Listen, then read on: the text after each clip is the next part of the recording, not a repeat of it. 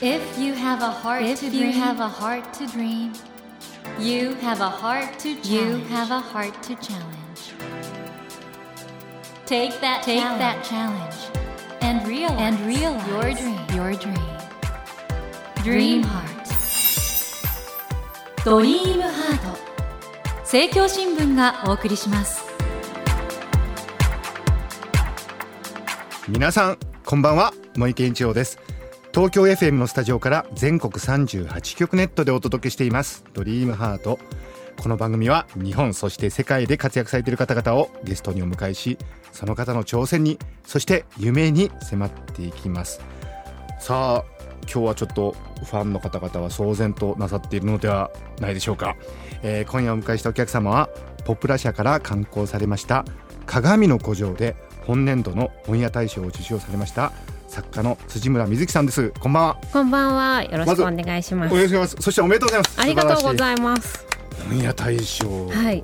あ4回目のノミネートだったあんですねそうなんです。そうなんです。いかがですか今？あの途中からもう1位って別格なのでやっぱはいり私の中では、はいなので自分にはきっとご縁がないんだろうなって思って、うんノミネートされたことを喜ぶものだとずっと思ってたんですよね。はいなので思いがけず1位っていうのをいただいてもう書店員さんたちに対して感謝しかないですね。あのこの本屋大賞リスナーの方もちろんご存知だと思うんですけど、は全国の書店員の方が今一番売りたい本ということでこれ投票でそうですね決まるということで本当にはいガチな賞ですよね。そうなんですあのなんだろうこう自分の力では当たり前ですけどどうにもできないですし、あの今までその本屋さんたちが一番売りたい本を選ぶっていう言い方なんですけど、はい。あのもっと言うとそれってこの本を必要とする人がいるっていうふうに書店員さんたちが思ってくださったんだなと思ってこの年の代表に選んでいただいたというか、そうなんです。あの書店の世界の観光大使をこの本が1年任せてもらったみたいなことなんだろうなと思って今は本当に光栄に思っています。もう可愛い観光大使を選んでくださいましたね今年はね。あもう務まるといいんですけれども。あの授賞式では、はい。恩田陸さんから花束そうなんです。受け取られたってことで恩田さん、はい。お好きあそうなんですなんですよ。ね私もあの学生時代からはい。恩田さんの大ファンで、おー恩田さんの新刊を楽しみに書店に行く少女だったので今回4回目のノミネートなんですけど、はい。ひょっとしてこの恩田さんから花束をいただけるタイミングになるのを 皆さんが選んでくださったんじゃないかなってそうなんです。そう思うぐらい本当に。そこまで考えてくださったんでしょうね。はい。でもだから本当にすごくそれが一番今年で良かったなと思うことですね。そしてはい辻村さん、今回の鏡の古城、あのカバーのねイラストの世界観が本当に素敵で、このカバーどうですか？素敵ですよね、うん。私もいただいた時にもうすごい素晴らしいと思って。で今帯が変わっちゃったんですけど、はい。最初に本が出た時の帯が「あなたを助けたい」って書いてあったんですね。でそれが私から作者とか作り手側から読者にっていう風にも読めますし表紙の心が自分自身に向けて言ってるよううなん。感じもあって、もうその意味でも本当にもうこの表紙しかないなって思える表紙になってくれたなと思います。とにかく今あの全国の書店員さんが一番売りたい本ということでこの本屋大賞になって、うんうん。この鏡の古城を本当に必要としている読者もたくさんいると思いますしね。ああ嬉しいですこの本を必要としてくれる人がいるっていうふうに思って、それで読んでくれた人の中から自分の気持ちにすごく寄り添ってくれる本だったので、うんこの本が対象を取ったことで自分の気持ちを理解してくれてる人がこんなにいるんだって思いましたっていうふうに言ってもらえたりしてそれもすごく嬉しかったです。その素晴らしいあの作品を書かれた辻村瑞希さんのプロフィールをここでご紹介したいと思います。辻村さんは1980年山梨県笛吹市のお生まれ。この笛吹市というのははい。どういう場所でしたか、あ笛吹川っていう川が流れてるんですよね、で私が生まれた時はまだ市になっていなくて、はい。私の生まれた町があの伊沢町っていう温泉のある伊はいはい。沢温泉で生まれました、伊沢温泉なんですか？伊沢温泉が今笛吹市になってます。じゃあ子供の頃から温泉は、それがあんまり入ったことがなくて。でもなんか後から聞くとあのはい家が温泉引いてたから入ってたんだよとかって聞いたりするぐらい身近な環境に温泉がありました。実はそうなんですね。そうなんです、うん。そして千葉大学教育学部をご卒業後2004年に冷たい校舎の時は止まるでメフィスト賞を受賞してデビューされました。つなぐでは吉川英治文学新人賞。そして鍵のない夢を見るで直木賞を受賞されましたその他氷のクジラ僕のメジャースプーンスローハイツの神様島は僕らと派遣アニメなど多数のご著書があるんですけれども辻村さんね、はい、今回「鏡の古城」というこれ本当に素晴らしい作品なんですけどまずあのこれリスナーの方ご存知の方はもちろんなんですけど辻村ワールドは本当に様々なんでこれだけいろんな傾向の作品書くってすごいですね、はい、ありがとうございます。引き出しをこういろいろ開けていったらこういうことになったっていう感じなんですけど、はい、あのデビュー作がそもそも10代の子たちを書いていて、はいはいはい、なので鏡の古城は久しぶりに読者の皆さんが辻村瑞希が戻ってきたとか帰ってきたっていうふうに言ってくださることが多くて。待ってたと。そうですね。あのそれもすごく嬉しかったです。少年少女向けというか、まあ、そういう世界を描いていた辻村さんが今回、はいまさに鏡の古城でその世界に戻ってきたということで、はい、このタイトルなんですけど、鏡、これはもちろんミラーの鏡ですけど、ひらがなで書かれていて、古城は孤独の子にしろということなんですけども、このタイトルに込められた思いっていうのは？はい。最初に私が考えていたのが、はい、鏡を通り抜けて自分の家ではないちょっと不思議な世界に行ってそこに城があるっていう話なんですけど初めは「鏡の城」っていうタイトルで考えてたんですね。うん、そしたところあの初代の担当者の方が「古城はどうでしょうか?」って言ってきてくださってで聞いたことのない言葉だったので「はい、古城ってどういう意味なんですか?」って聞いたらやっぱり敵に囲まれて身動きが取れない状態である城って言われて、うん、で鏡の古城学校に行けなくなってしまった主人公が鏡の向こうにある城で自分と同じような境遇の子たちと出会うっていう話なので彼らがその城の中で見えない敵と戦っているようなイメージがあって古城っていう言葉がぴったりだなと思ったので鏡の古城がそこで生まれていきました。こちらに実はあのあらすじをご用意してたんですけど今言ってくださったので あの鏡が光るんですよね、はい、部屋のね。そこに入っていくとそういうまあお城があるということで、はいこれでもね辻村さんあのーまあ、これいわゆるネタバレになるんでちょっと内容の詳細は読んでいただくしかないんですけど、はい、これだけあの読み進むにつれて驚きがあってあこういうことだったんだと。しかもその最後の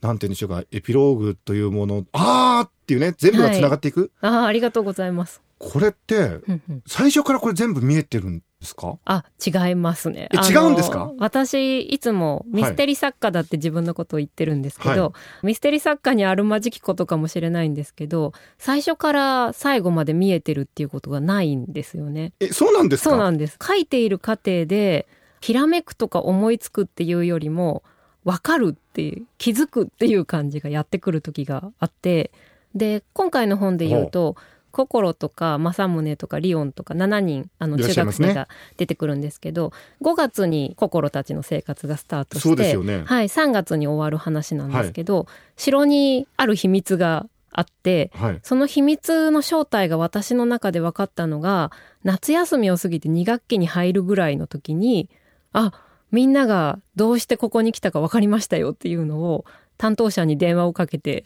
伝えるっていう感じがありました。あの、うん。今皆さん気にしないでくださいね、はい、特に素晴らしい才能に恵まれた小説家の方がおっしゃってるんで。あの良い子の皆さんは真似をしないように、辻本さんだってねこれ、はい、アスタ、はいはい、2013年11月号から2014年10月号まで1年間連載してたということはですよ、はい、これ今そうおっしゃいましたが、うんうん、連載なんで、はい、途中でだからあああの設定前ちょっと間違ってた変えようって思ってもだって戻れないじゃないですか、そうなんですよ。であのーそこの連載してた期間の時の最後に気づいたので、うん、みんながどこから来たか分かったのでここで連載やめさせてくださいって言って一回止めたんです。あそうだったんですか、一、回止めてであとは全部書き下ろしにしたいっていう話をしたので実は2学期から3学期にかけてのかなりの分量これ書き下ろしなんですね。良い子の皆さん真似しないでくださいね。だって普通だって連載してたらね。ね本当は止めちゃいけないんですけど、しかも最初にやっぱり結論が見えてなかったら、なかなか怖くて書けないと思うんですけど、うんうんそういう書き方をいつもされてるんですね。そうですね。だから毎回終わるのかなとか何か起きるのかなっていうのが自分でも怖くてしょうがないんですけど。ま、万が一ついつまらなくなったりとか、うんうんうん。エンディング見えなくなっちゃったらはい。どうするつもりでいらしたんそういうことはもうないと。今までもこれでどうにかなったしっていうことの繰り返しなんですけど でも鏡の古城に関しては、はいきっと前半に戻って辻褄を合わせたりしなきゃいけないところがあるだろうなと思ってそれで止めたんですけど、はい。振り返ってみたらみんなやっぱりそれぞれ事情があってきてるのではい。自分の話をあまりしたがらなかったり。あと中学生って本当自分のことにしか興味がなかったりするので、はい。あまり社会のこととかそういうことについて話さないっていうのがあってこれが中学生の日々なんだとしたら最後まで書ききれるっていうふうに確信を持ったっていう感じでした。すごはいこの現時点でちょっとこういうことをお伺いするのもあれなんですけど、うんうんまあ、このねラジオ聞いてる方々小説読むの好きって方もいらっしゃればはい。それこそかつての辻村さんみたいに、うんうんうん。ああ将来小説書きたいなっていう方いらっしゃると思うんですけど、うんうん。その今おっしゃったような能力つまり、はい。エンディングちゃんと見えてないかもしれないんだけど、書き始めちゃって、はい。書いていくっていうのは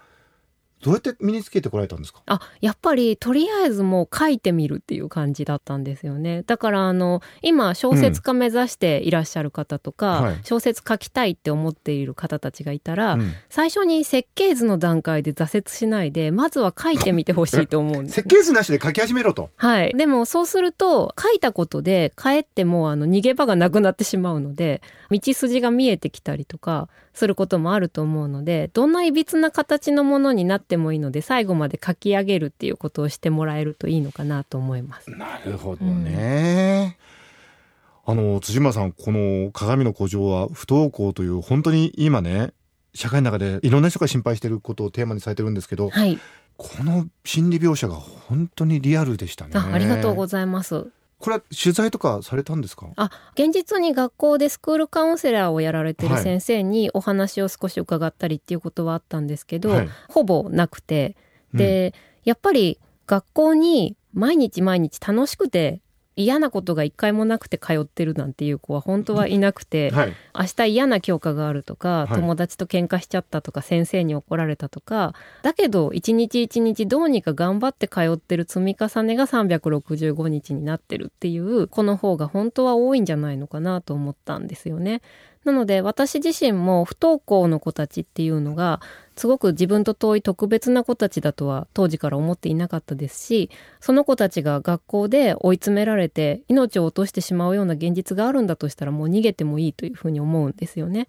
だけど、うんそうやって学校を休んでしまう。でそれで休むことってしばしば逃げることみたいに言われるんですけど、はいはい。私の中ではやっぱり休む勇気を持った子だっていう気持ちもあるんですよね。うんうんうん学校って大人の社会もそうですけど1日休んでしまう2日休んでしまうっていうとどんどん戻りにくくなるのででその勇気を持った子たちだというふうには思うんですけどだけどそこで本当は学校に行っていたら出会えたかもしれない友達とかできたかもしれない経験っていうのが奪われてしまった状態になるのはあまりにもったいないし悔しいっていううん気持ちがあって、彼ら同士をどうにかして合わせることができないだろうかと思ったんですねなるほど。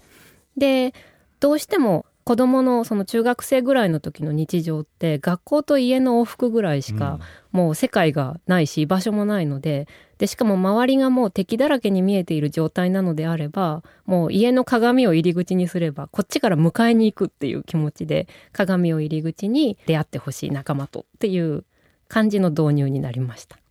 土間さん本当にはい、この小説がね、うん。人の魂を救うということがあるとするならば、はい。僕は鏡の古城は多くのそういう人たち読者の心を癒してくれるんじゃないかなって感じが本当して。あありがとうございます。私自身が中学の時やっぱり居場所がないっていう風に感じた時とかに、家の鏡は光らなかったんですけど、はい。本がその代わりをしてくれた感じがあるんですよね。そうはい、これ鏡って実はうん。本のメタファーでも、はい、あるということですよね。書き終えてからそうだったんじゃないかと思って自分の本棚の隅とかカバンの底とかでいろんな本が光って鏡の代わりになってくれて私をいろんな世界に今ここだけじゃない世界っていうものを見せてくれたり他人になるっていう経験をさせてもらったりっていうのが本からだったなと思うのでよく自分の人生が辛い時に本を読むっていうと現実逃避みたいに言われちゃうんですけど本当は現実逃避なんていう言葉じゃ追いつかないぐらい本って自分の現実とどこかの現実をつないでくれるものだと思うんですよね。なのでこの本が誰かの本棚でそんな存在になってくれたらすごく嬉しいなと思います。素敵ですあのこの鏡の古城もちろん芸術なんでね社会問題扱ってるんですけど、はい。そこが僕ねすごいなと思うんですよ。その社会事象から入って全然もう文学になっていってる。あそこの変化ってのはどういうふうに？あ、はい。やっぱりあの、むき出しのままのリアルなものだけを見せられると人間って多分、それを楽しむ気持ちとかないでしょうし、うんうん。しんどいと思うんですよね。うん。だけど、私はやっぱり物語作家なので、彼らにあまり教訓とか押し付けるようなものではなくて、私自身も答えを知りたいので、あくまでだから冒険の形でエンターテインメントの作品として読んでほしいっていうのがあって、うんうんあまり大きい問題をあの描くときに怒りとか悲しみだけを訴え続けるとうまくいかないこともあってその中にやっぱり楽しさだとかちょっと笑っちゃうようなことっていうのを交えていかないと長く怒れないし長く悲しむこともできないような気がするんですよね。うんうんだからファンタジーだったり SF だったりミステリーだったりっていう要素の入ったこの本になったんだと思います。これあの読者の方からの反響とかいかがですか、鏡の古城に関しては本当に反響のお手紙が大人からも子供からもすごく多くて、はい。励まされましたっていう感想が書いてあるんですけど、はい。その感想を見て私が励まされてうんうん。もう泣いてしまうようなこともたくさん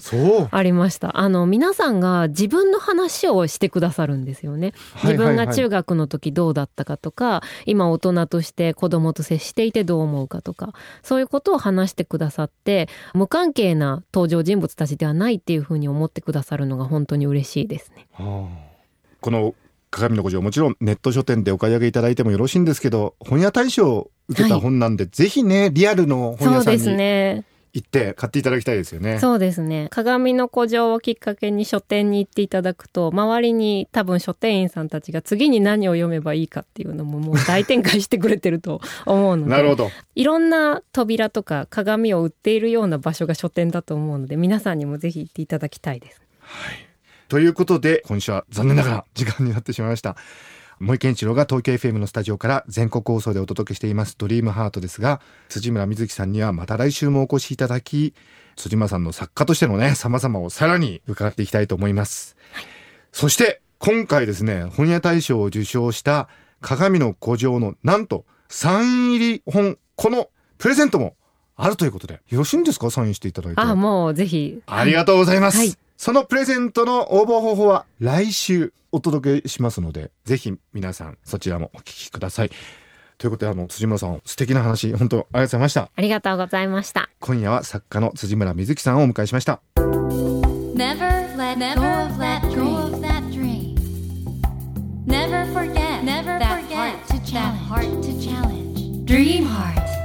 茂木健一郎が東京 FM のスタジオから全国38局ネットでお届けしてきました「ドリームハート。今夜はポプラ社から刊行されました「鏡の古城」で本年度の本屋大賞を受賞されました。作家の辻村瑞希さんをお迎えしました。いかがでしたでしょうか？辻村さんがこの作品は私のために書かれたというそういう体験をね読者の方が持ってくださることが大切なんだとおっしゃってましたけども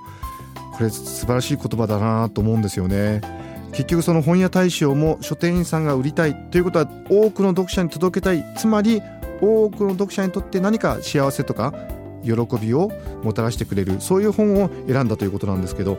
そういうお気持ちでねもともと辻村さんが小説を抱えているということをお伺いして本当に素敵だなと思いましたし